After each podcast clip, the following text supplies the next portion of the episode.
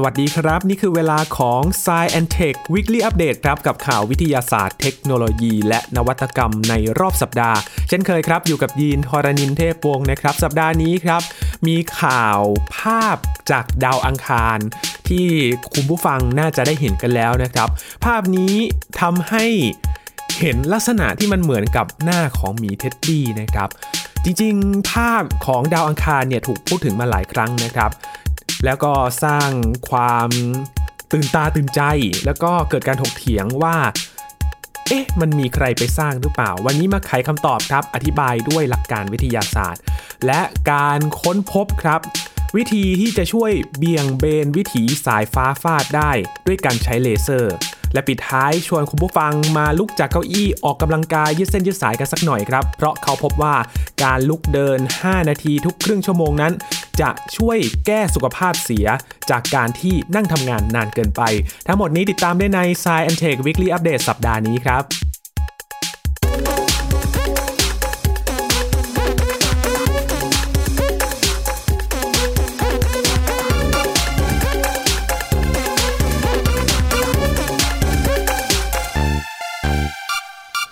ก่อนที่จะไปฟังเรื่องของภาพหมีเท็ดดี้บนดาวอังคารนะครับ มาอัปเดต เรื่องดาวหางกันสักหน่อยครับ เดือนที่แล้วเรารายงานกันไปว่า มีดาวหางที่จะมาใกล้โลกและอาจจะมองเห็นได้ด้วยตาเปล่าใช่ไหมครับ ตามเวลาก็คือวันที่ 1 ถึง 2 กุมภาพันธ์ เป็นช่วงเวลาที่ดาวหาง C 2022 E 3 ZTF นั้น จะใกล้โลกมากที่สุด และก็อาจจะมองเห็นได้ด้วยตาเปล่า ที่บอกว่าอาจจะมองเห็นได้ด้วยตาเปล่านั้น เพราะว่าเราคาดการไม่ได้จริง ๆ ครับว่า ค่าความสว่างของดาวหางมันจะสามารถทำให้เรามองเห็นได้หรือไม่ แต่สัญญาณมันมีความชัดเจนมาตั้งแต่ช่วงปลายเดือนมกราคมแล้วนะครับ อย่างที่ดอยอินทนนท์เนี่ยทางสถาบันวิจัยดาราศาสตร์แห่งชาตินะครับ หรือว่านาริศเขาก็เปิดเผยภาพขึ้นมา จากที่บันทึก ภาพของดาวหางดวงนี้นะครับ เห็นลักษณะดาวหางสีเขียวหางยาวๆเลยครับ แสดงว่าดาวหางมันกำลังสว่างมากยิ่งขึ้น และช่วงวันที่ 1-2 กุมภาพันธ์ที่ผ่านมา ก็มีความสว่างแบบเห็นได้จังๆ จริง ๆ ครับ คุณผู้ฟังใครได้สังเกตกันบ้าง มาบอกกันหน่อย แต่ถ้าใครที่อยู่กรุงเทพนั้นอาจจะยากหน่อยนะครับ เพราะว่าช่วงเวลานั้น เป็นช่วงที่ฝุ่น PM 2.5 ปกคลุมหนาทึบเลยนะครับ จนแทบมองไม่เห็นดวงดาวเลย แม้แต่กลางวันเองเราก็ยังเห็นชั้นของฝุ่นอย่างชัดเจนเลยนะครับ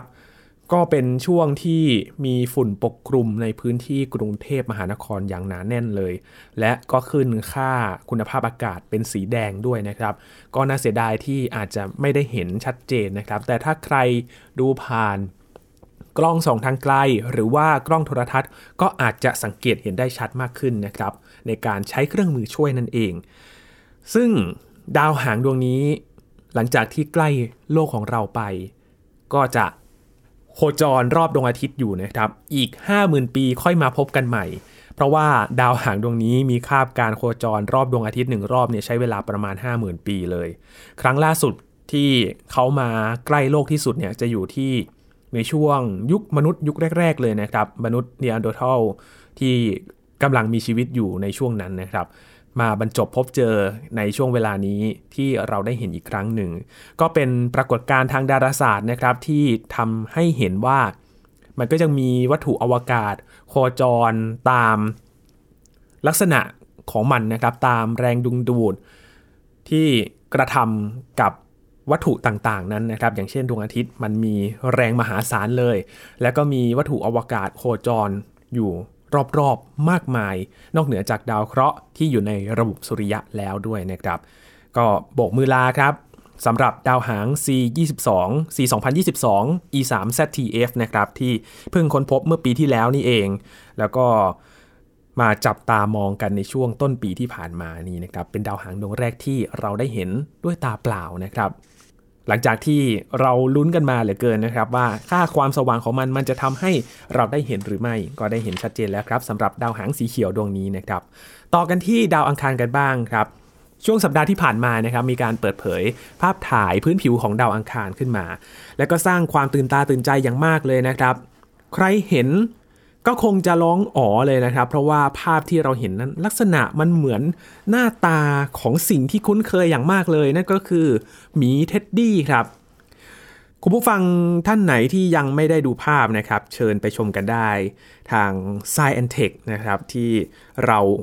อัปโหลดภาพให้ได้ชมกัน แต่ถ้าใครยังไม่ได้ชมนะครับ ยินจะมาอธิบายลักษณะของภาพนี้ให้ฟังกัน ภาพนี้บันทึกโดยกล้อง High Rise นะครับ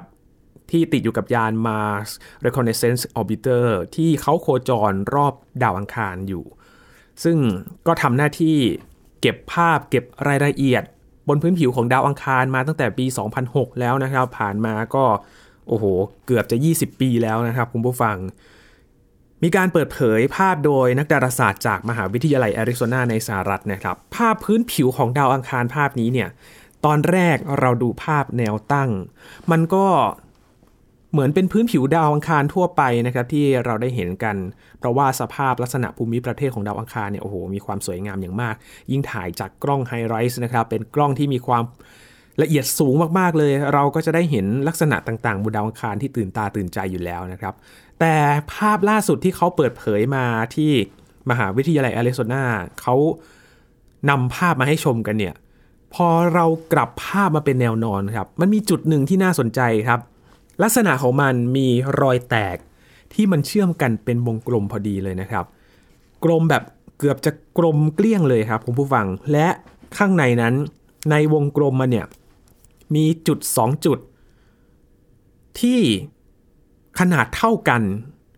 แล้วก็อยู่เหมือนเป็นดวงตาสองดวงเลยนะครับ และมีส่วนที่เป็นเนินเขา นูนขึ้นมา แล้วก็มีร่องรูปตัว V ครับ พอมองเผินๆเนี่ยหลายๆ คนก็มองกันว่า ภาพนี้เนี่ยน่าจะเป็นภาพของหมีเท็ดดี้แต่อาจจะไม่มีหูซะหน่อย แต่พอดูหน้าตาของมันมันก็เหมือนกับหมีเท็ดดี้จริงๆนะครับ เพราะว่าดวงตาจุดที่อยู่ที่มันเป็นดวงตาเนี่ยมันก็บังเอิญบังเอิญไปอยู่ตรงนั้นพอดี และเนินเนี่ยมันก็เหมือนกับ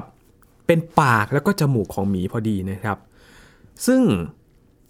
เป็นเรื่องที่ ไม่ใช่เรื่องใหม่นะครับ เพราะว่าก่อนหน้านี้เนี่ยมันก็มีภาพถ่ายจากยานสำรวจบนดาวอังคารเนี่ยแหละครับทั้งยานโคจร แล้วก็รถสำรวจที่อยู่ภาคพื้นผิวของดาวอังคารเขาก็ถ่ายภาพกันมาแล้วก็มีหลายภาพนะครับที่หลายๆ คนสร้างความตื่นตาตื่นใจ บางภาพมันมีลักษณะเหมือนพีระมิดเลยนะครับ เป็นยอดแหลมๆมองไกลๆเนี่ยมันเหมือนพีระมิดจริง ๆ แล้วก็มีมุมที่เอ๊ะ มีใครไปสร้างอะไรอยู่ตรงนั้นหรือเปล่า บางคนก็เห็นภาพที่มีลักษณะคล้ายกับโครงกระดูก เห็นเป็นฟอสซิลของไดโนเสาร์ก็มี เห็นเป็นหินที่มีรูปร่างคล้ายกับกบก็มี บางภาพเห็นเป็นเหมือนเอ๊มีผู้หญิงอยู่บนดาวอังคารนะครับ ทั้งหมดนี้เป็นความตื่นตาตื่นใจ และบางคนก็ตั้งทฤษฎีสมคบคิดขึ้นมาว่า เอ๊ะ มันมีสิ่งมีชีวิต ที่เรียกว่าสิ่งมีชีวิตทรงภูมิปัญญา ไปสร้างอะไรบนนั้นหรือเปล่า แต่ทั้งหมดนี้อาจจะเป็นภาพที่หลอกตาเรานะครับ เพราะบางทีอาจจะมีแสงมีเงาเกิดขึ้น และลักษณะพอเรามองใกล้ๆเนี่ยมันก็คือก้อนหินก้อนหนึ่งที่อยู่บนดาวอาคารเท่านั้นเองนะครับ เพราะฉะนั้นอาจจะยังไม่มีเอเลี่ยนหรือว่าสิ่งมีชีวิต ต่างดาวเข้าไปอยู่บนดาวอังคารนะครับ เป็นเพียงแค่โครงสร้างลักษณะภูมิประเทศของดาวอังคาร ด้วยแสงและเงาจากภาพที่บันทึกมา มันก็เลยทำให้เรามองจินตนาการไปนะครับ แต่ย้อนไปดูภาพของมีเท็ดดี้กันหน่อยครับ นักดาราศาสตร์เขาอธิบายนะครับว่าลักษณะที่เราเห็นกันเนี่ย มันเกิดจากอะไรกันแน่ อย่างรอยแยกที่มันเชื่อมกันเป็นวงกลมนะครับคุณผู้ฟัง มันอาจจะเป็นส่วนของขอบบริเวณที่ฝุ่นเข้าไปปกคลุมตรงนั้น แล้วมันก็จับตัวอยู่อยู่ด้านบนของหลุมอุกกาบาตขนาดใหญ่นะครับ มันก็เลยเห็นเป็นขอบขอบกลมๆของหลุมอุกกาบาตขึ้นมา ส่วนตรงตาสองดวงของหมีตัวนี้เนี่ยซึ่งมีลักษณะเท่ากันเลยเนี่ยคาดว่าน่าจะเป็นหลุมอุกกาบาตที่เกิดจากการพุ่งชนของดาวเคราะห์น้อยครับ และเนินเขาที่เราเห็นในภาพนั้นเนี่ยคาดว่าน่าจะเป็น ภูเขาไฟครับที่ยอดมันหักลงมา จนเป็นโครงสร้างพอมองมุมสูง มันก็เหมือนตัว V กลายเป็นจมูกกับปากให้กับหมีนะครับ ซึ่งทั้งหมดนี้สามารถอธิบายด้วยหลักการทางวิทยาศาสตร์นะครับ เพราะฉะนั้นก็อาจจะต้องวางแนวคิดเรื่องของการที่มีสิ่งมีชีวิต เข้าไปก่อสร้างบนดาวอังคารไว้ก่อนนะครับ เพราะว่าสิ่งที่เกิดขึ้นเป็นธรรมชาติของดาวอังคาร แล้วก็การเปลี่ยนแปลงบนพื้นผิวนะครับ มันมีอีกภาพหนึ่งเมื่อปีที่แล้วครับคุณผู้ฟังที่ก็ตื่นตาตื่นใจเหมือนกันว่ามันคืออะไร ภาพจากหุ่นยนต์สำรวจ Curiosity นะครับเขาถ่ายมาเมื่อวันที่ 7 พฤษภาคมปีที่แล้วครับ 2022 ภาพที่เห็นเนี่ยมันก็จะเป็นลักษณะของเนินเขาอยู่บนดาวอังคารนะครับ แต่คนก็ไปมองอยู่จุดจุดหนึ่งครับ มันมีช่องอยู่ ลักษณะเป็นสี่เหลี่ยมผืนผ้าแนวตั้งนะครับเขาบอกว่า ตรงช่องตรงนั้นเนี่ยมันเหมือนกับประตูทางเข้าอะไรเลย จนเขาเรียกว่าประตูนี้เป็นประตูเอเลี่ยนครับ แต่ก็อย่างที่บอกกันนะครับว่าไม่ใช่เอเลี่ยนแต่อย่างใด นักธรณีวิทยาเขาอธิบายให้ฟังครับว่า สิ่งที่เกิดขึ้นเนี่ย มันเป็นร่องรอยการกัดเซาะตามธรรมชาติของชั้นหินที่เกิดขึ้นจากการทับถมของดินและทราย ไม่ใช่ประตูที่สร้างโดยฝีมือมนุษย์หรือว่าเอเลี่ยนแต่อย่างใดนะครับ จากแสงและเงาที่มันปรากฏขึ้นมาเนี่ยมันก็ทำให้ดูเหมือนว่า มันเป็นช่องลึกเข้าไปด้านในครับ ทั้งๆทที่ถ้าดูจริง ๆ แล้วนะครับคุณผู้ฟังมันเป็นเพียงช่องว่างตื้นๆ ในเนื้อหินเท่านั้นนะครับ และร่องที่เกิดขึ้นก็เกิดจากการเคลื่อนไหวของแผ่นดินบนดาวอังคาร หรือว่าเกิดการกัดเซาะจนเป็นลักษณะนั้นนั่นเอง ไม่มีใครไปตั้งใจวัดให้มันเป๊ะขนาดนั้นนะครับ แต่ว่าเป็นปรากฏการณ์ทางธรรมชาตินะครับ นี่เป็นคำยืนยันของนักธรณีวิทยาที่ศึกษาภูมิประเทศของดาวอังคารมาอย่างยาวนานแล้วด้วยนะครับ จากชาวอังกฤษที่เขาทำงานเรื่องนี้มา ส่วนเรื่องที่เราเห็นภาพต่างๆ จากดาวอังคาร ทั้งหมีเท็ดดี้ประตูเอเลี่ยน ภาพอาจจะมีเหมือนคนอยู่ในนั้นนะครับ ปรากฏการณ์นี้ครับ ไม่ใช่เรื่องผิดปกติแต่อย่างใดนะครับ ทุกคนสามารถมองเห็นได้ นั่นก็คือปรากฏการณ์ที่เรียกว่าพาไลโดเลียครับเป็นปรากฏการณ์ทางจิตวิทยานะครับ ที่สมองของมนุษย์เราทำความเข้าใจกับสิ่งต่างๆ รอบตัว โดยไปเชื่อมโยงกับภาพหรือว่าแม้แต่เสียงเองนะครับ ให้ใกล้เคียงกับสิ่งที่คุ้นเคย หรือว่าสิ่งที่เคยพบเจอมานะครับ เราอาจจะมองสิ่งที่ไม่คุ้นเคยนั้น ด้วยความเร็วมองแบบแวบๆ เอ๊ะ มันเหมือนกับว่าเป็นสิ่งที่เราคุ้นเคยหรือเปล่า เช่นเดียวกับภาพถ่ายพื้นผิวดาวอังคารนี่แหละครับ ที่เราเห็นว่าแวบแรกเลย อาจจะเป็นภาพของใบหน้าของหมี teddy นะครับ มีคุณผู้ฟังแล้วก็คุณผู้ชมนะครับ ให้ความเห็นในโซเชียลมีเดียครับ จากโพสต์ในรายการ s c i e n t i c นะครับที่เราโพสต์ไปเชื่อมโยงเกี่ยวกับเรื่อง pareidolia นะครับบางคนอาจจะไม่ได้มองว่าเป็นหมี teddy ครับคุณผู้ฟัง บางคนอาจจะมองเป็น Angry Bird นะครับเพราะว่าเป็นกลมๆเหมือนกัน บางคนอาจจะมองเป็นลูกเจี๊ยบแล้วแต่นะครับว่าจะจินตนาการเป็นรูปแบบไหน แต่ว่าทั้งหมดนี้ ล้วนเชื่อมโยงกับปรากฏการณ์ pareidolia นั่นเองนะครับเช่นเดียวกับการที่เรามองปลั๊กไฟครับคุณผู้ฟังครับมี 3 รู บางคนมองเป็นว่า 2 รูที่อยู่ข้างบนเป็นตา และอีกรูหนึ่งเป็นปากนะครับนี่คือปรากฏการณ์พาไลโดเลียนั่นเอง ถ้าคุณผู้ฟังอยากเข้าใจเรื่องนี้มากขึ้นนะครับ เราคุยเรื่องนี้กันกับอาจารย์บัญชาท่านระบุสมบัติแล้วนะครับ ไปฟังกันต่อได้ว่ามันเกิดจากอะไรกันแน่ และเขาเอาเรื่องนี้ไปทำการศึกษากันเป็นจริงเป็นจังเลยนะครับ รวมถึงไปใช้ในการเรียนการสอนด้วยครับ กลับมาที่ยานดาวอังคารกันบ้างนะครับสำหรับ Mars Reconnaissance Orbiter หรือว่า MRO ที่ถ่ายภาพพื้นผิวที่เหมือนหมีเท็ดดี้ขึ้นมาเนี่ยเขาไปโคจรรอบดาวอังคารตั้งแต่ปี 2006 แล้วทำหน้าที่สำรวจพื้นผิวโดยรอบของดาวอังคารนะครับ เพื่อที่จะวางแผนในการส่งยานลงจอดในภารกิจในอนาคตนะครับทำหน้าที่มาตั้งแต่ปีนั้น ก็คำนวณจุดลงจอดให้กับยานสำรวจหลายลำแล้วล่ะครับ ซึ่ง การเก็บข้อมูลส่วนหนึ่งของยานลำนี้นะครับ นั่นก็คือการถ่ายภาพครับ และภาพที่ถ่ายได้จากอุปกรณ์ที่ชื่อว่ากล้องไฮไรส์นี้นะครับ อยู่บนยาน Mars Reconnaissance Orbiter เนี่ยก็ถ่ายภาพพื้นผิวที่น่าสนใจนะครับ สวยงามมากๆเลยครับคุณผู้ฟังทั้งเนินทรายนะครับ เนินเขามีลักษณะพื้นผิวที่สวยงามแตกต่างกันไปในแต่ละพื้นที่ และก็ มีข้อมูลจากยานลำนี้แหละครับที่ทำให้เห็นว่าดาวอังคารเนี่ยเคยมีน้ำมาก่อน อยู่บนพื้นผิวของดาวอังคารนะครับ ก็เป็นการค้นพบจากดาวดวงนี้ด้วยนะครับ ปรากฏการณ์ที่เกิดขึ้นจากการถ่ายภาพของยาน MRO นะครับ ก็ทำให้ ดึงดูดนักวิทยาศาสตร์ครับเข้าไปศึกษาถึงลักษณะของภูมิประเทศดาวอังคารนี้ ว่ามันเกิดขึ้นได้อย่างไรสำหรับพื้นผิวดาวเคราะห์แดงดวงนี้นะครับและก็ช่วยหาคำตอบด้วยว่าเอ๊ะเมื่อก่อนมันมีน้ำเนี่ยแล้วพอมันหายไปเนี่ยมันเกิดจากอะไรบ้างนะครับ นี่คือผลงานล่าสุดครับจากข้อมูลของยาน MRO ที่เราได้ชมกัน ก็ได้รับชมหมีเท็ดดี้กันไปแล้วนะครับ สร้างความฮือฮาและก็สร้างความสุขสร้างจินตนาการกันด้วยนะครับ ว่ามองภาพนี้เป็นภาพอะไรกันบ้างนะครับ กลับมาที่โลกของเรากันบ้างครับ พูดถึงปรากฏการณ์ฟ้าผ่านะครับ ถือว่าเป็นปรากฏการณ์ธรรมชาติที่อันตรายที่สุดอย่างหนึ่งเลยนะครับ ที่อาจจะสร้างความสูญเสียทั้งชีวิตและทรัพย์สินได้นะครับ และเทคโนโลยีในการป้องกันฟ้าผ่า ในปัจจุบันของเรานะครับ ถือว่าใช้กันมาแล้วกว่า 270 ปีแล้วครับคุณผู้ฟังครับ ก็เลยทำให้ความหวังว่า เอ๊ะจะมีเรื่องใหม่ ๆ ในการที่จะมาช่วย ลดการเกิดหรือว่าป้องกันการเกิดฟ้าผ่าเนี่ยมันมีอะไรใหม่ ๆ บ้างนะครับ ตอนนี้มีความหวังแล้วครับ เพราะว่าทีมนักวิทยาศาสตร์ยุโรปเขาประสบความสำเร็จในการทดลอง เบี่ยงเบนวิถีฟ้าผ่า โดยใช้ลำแสงเลเซอร์ครับ ปรากฏการฟ้าผ่าอย่างที่เราบอกไปนะครับเกิดขึ้นในช่วงที่มีฝนฟ้าขนอง หรือว่าในช่วงฤดูฝนเป็นส่วนใหญ่นะครับ อนุภาพรุนแรงมากๆ อันตรายถึงชีวิตได้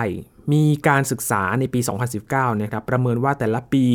มีคนทั่วโลกที่เสียชีวิต จากการถูกฟ้าผ่าถึง 24,000 คนด้วยกัน ทางสถาบันข้อมูลประกันภัยเขาระบุว่า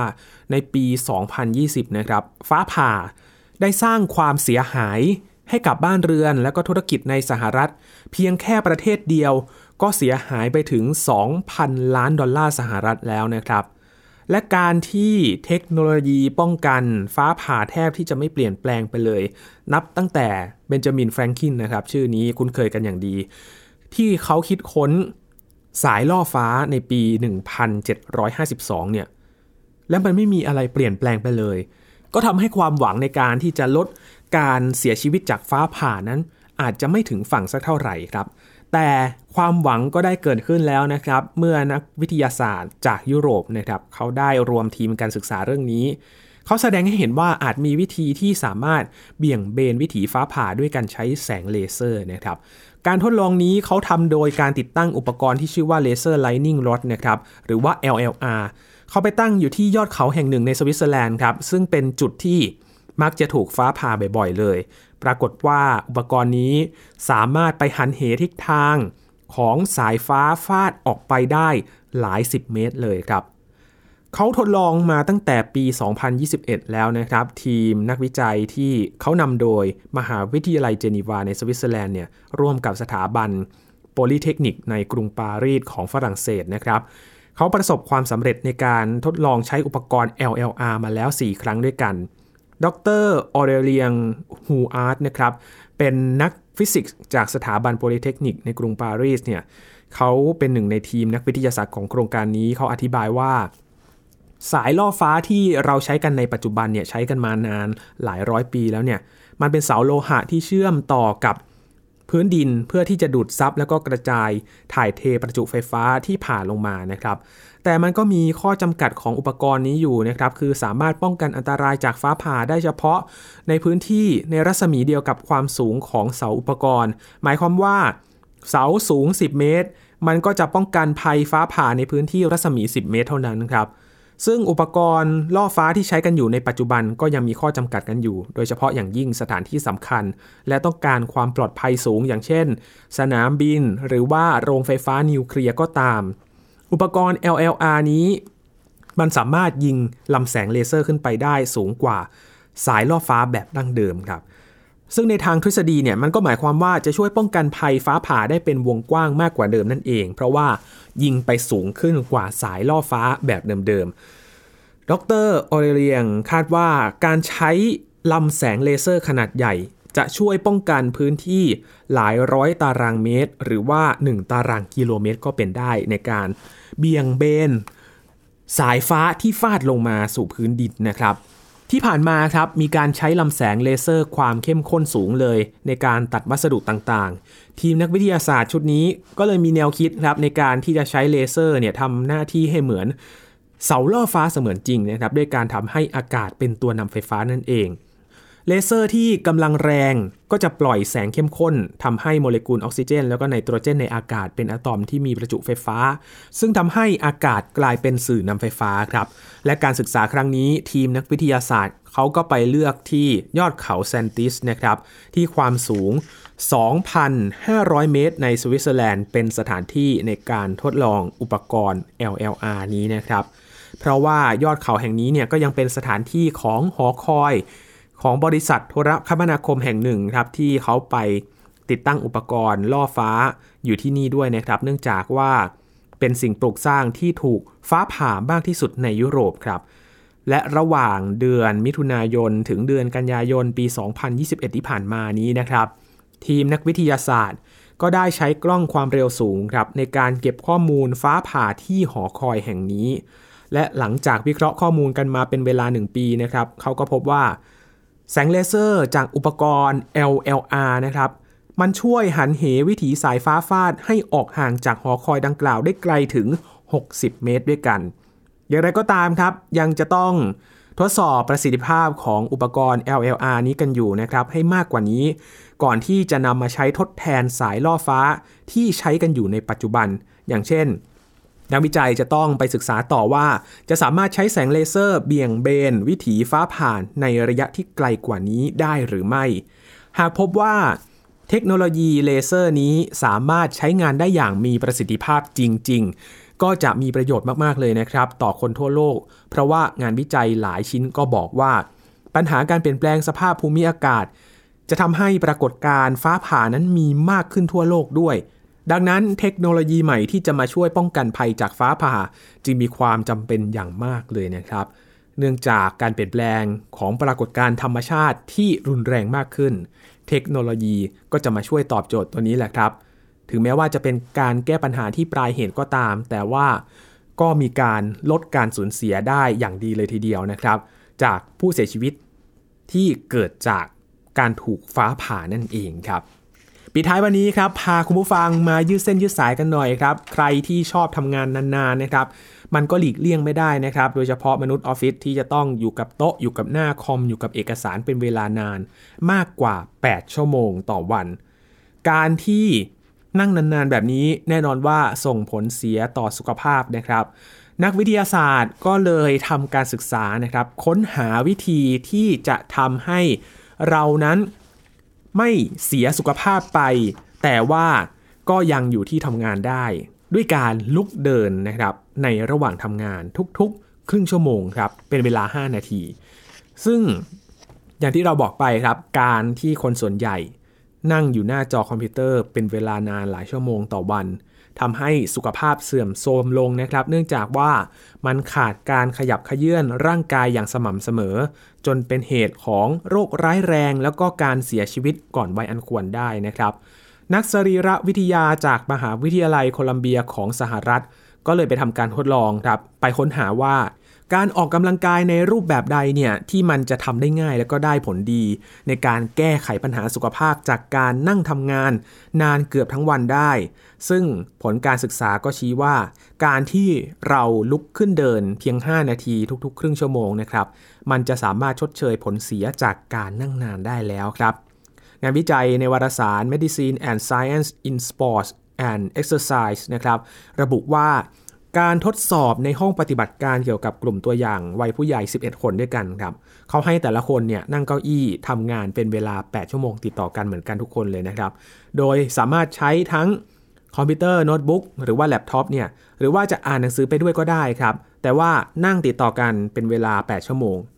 ซึ่งกลุ่มตัวอย่างแต่ละคนเขาจะมีโจทย์ไม่เหมือนกันนะครับให้ไปพักออกกำลังกายเป็นช่วงๆแต่ว่าช่วงเวลามันจะไม่เหมือนกันครับ สูตรที่ คณะผู้วิจัยเขากำหนดขึ้นมานะครับ บางคนจะต้องลุกขึ้นเดิน 1 นาทีทุกครึ่งชั่วโมง บางคนก็ลุกขึ้นเดิน 1 นาทีเหมือนกัน แต่ว่าลุกทุก ๆ 1 ชั่วโมง ส่วนบางคนลุกให้เดิน 5 นาทีทุกครึ่งชั่วโมง บางคนก็จะต้องเดิน 5 นาทีทุก ๆ 1 ชั่วโมงนะครับ แต่บางคนก็จะเป็นตัวแปรควบคุมไว้ครับว่านั่งอยู่เฉยๆตลอดเลย โดยที่ไม่มีการลุกเดินเลย ซึ่งจะเป็นปัจจัยควบคุมในครั้งนี้นะครับ และผลการตรวจวัดความดันโลหิต แล้วก็ระดับน้ำตาลในเลือดของกลุ่มตัวอย่าง ซึ่งตัวนี้เนี่ยจะเป็นสัญญาณในการบ่งบอกถึงสุขภาพของหัวใจแล้วก็หลอดเลือดแต่ละคนได้ มันก็ชี้เลยครับว่า การลุกขึ้นจากเก้าอี้แล้วไปเดินออกกำลังกายนาน 5 นาที ทุกครึ่งชั่วโมงนั้นมันส่งผลดีต่อการควบคุมความดันโลหิต และก็ลดระดับน้ำตาลในเลือดได้มากที่สุดเลยครับ และสิ่งที่น่าทึ่งอย่างมากเลยก็คือ การพักเพื่อเดินออกกำลังระหว่างทำงานแบบนี้นะครับ มันสามารถช่วยลดระดับน้ำตาลในเลือดลงได้มากถึง 58%เลย เมื่อเทียบกับกลุ่มตัวอย่างที่เขานั่งติดเก้าอี้ตลอดทั้งวัน และถึงแม้คนที่เดิน 5 นาทีทุกครึ่งชั่วโมง จะเพิ่งรับประทานอาหารมื้อใหญ่มาก็ตามนะครับ แต่ว่าช่วยลดระดับน้ำตาลในเลือดลงได้อย่างดีเลยทีเดียว